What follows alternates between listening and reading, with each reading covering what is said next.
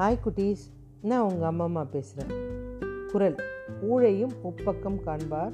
உழைவின்றி தாழாது ஊஞ்சாற்றுப்பவர் சோர்வின்றி இடைவிடாது உழைப்பவர்கள் விதியை வெற்றி கொள்வார்கள். ஒருத்தனுக்கு தன்னை பற்றியே ரொம்ப தாழ்வு மனப்பான்மை. எதுக்கும் உதவமான்றோம் நம்ம. கேவலமாக இருக்கோம் அப்படின்னு கடவுள்கிட்ட வேண்டி தவம் இருக்கான். கடவுள் அவர் முன்னாடி வராரு. ஏன் ஆண்டவா என்னை படைச்ச?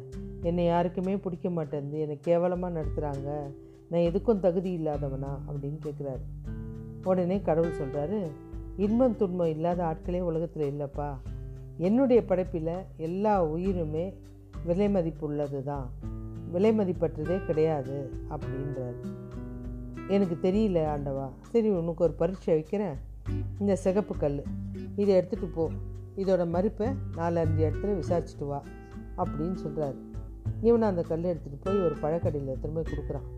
ஐயா இந்த கல்லை கொஞ்சம் பார்த்து சொல்லுங்கள் என்ன கிடைக்கும்?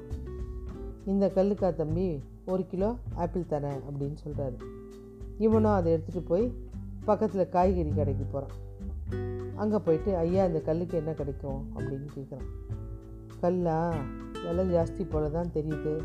என் காய் வண்டியே கொடுக்குறேன் அப்படின்னு சொல்கிறான் கொஞ்சம் தொலைவில் பார்த்தா சின்ன நகைக்கடை இருக்குது அங்கே எடுத்துகிட்டு போய் இந்த கல்லை கேட்குறான் இது விலை ஜாஸ்தி தான். இருந்தாலும் ஒரு ஐம்பதாயிரம் ரூபாய் தரேன் அப்படின்றான் அந்த நகைக்கடைக்காரன். சரி இந்த கல் உரிமையான இடம் போகலாம் அது கல் கிடைக்கிற இடம். ஆபரண கல் விற்கிற இடம். அங்கே போகிறான் அங்கே போனால் அதிகாரிங்க மாற்றி மாற்றி மாற்றி வந்து அந்த கல்லை சோதிக்கிறாங்க. ரொம்ப அற்புதமாக இருக்குது அந்த மாணிக்க கல் எங்கே கிடச்சிது அப்படின்னு கேட்குறாங்க இந்த கடையே உனக்கு இந்த கல்லுக்கு இடியாக கொடுக்கலாம் அப்படின்றாங்க. இவனுக்கு அப்படியே ஆச்சரியம்.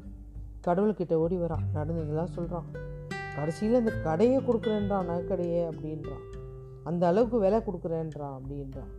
கடவுள் சொல்கிறார் பார்த்தியா மணிடா ஒரு கல்லுக்கே ஒவ்வொருத்தன் ஒவ்வொரு மாதிரி விலை சொன்னாலும் கடைசியில் ஒருத்தன் மாத்திரம் உண்மையான விலையை சொன்னானா இல்லையா?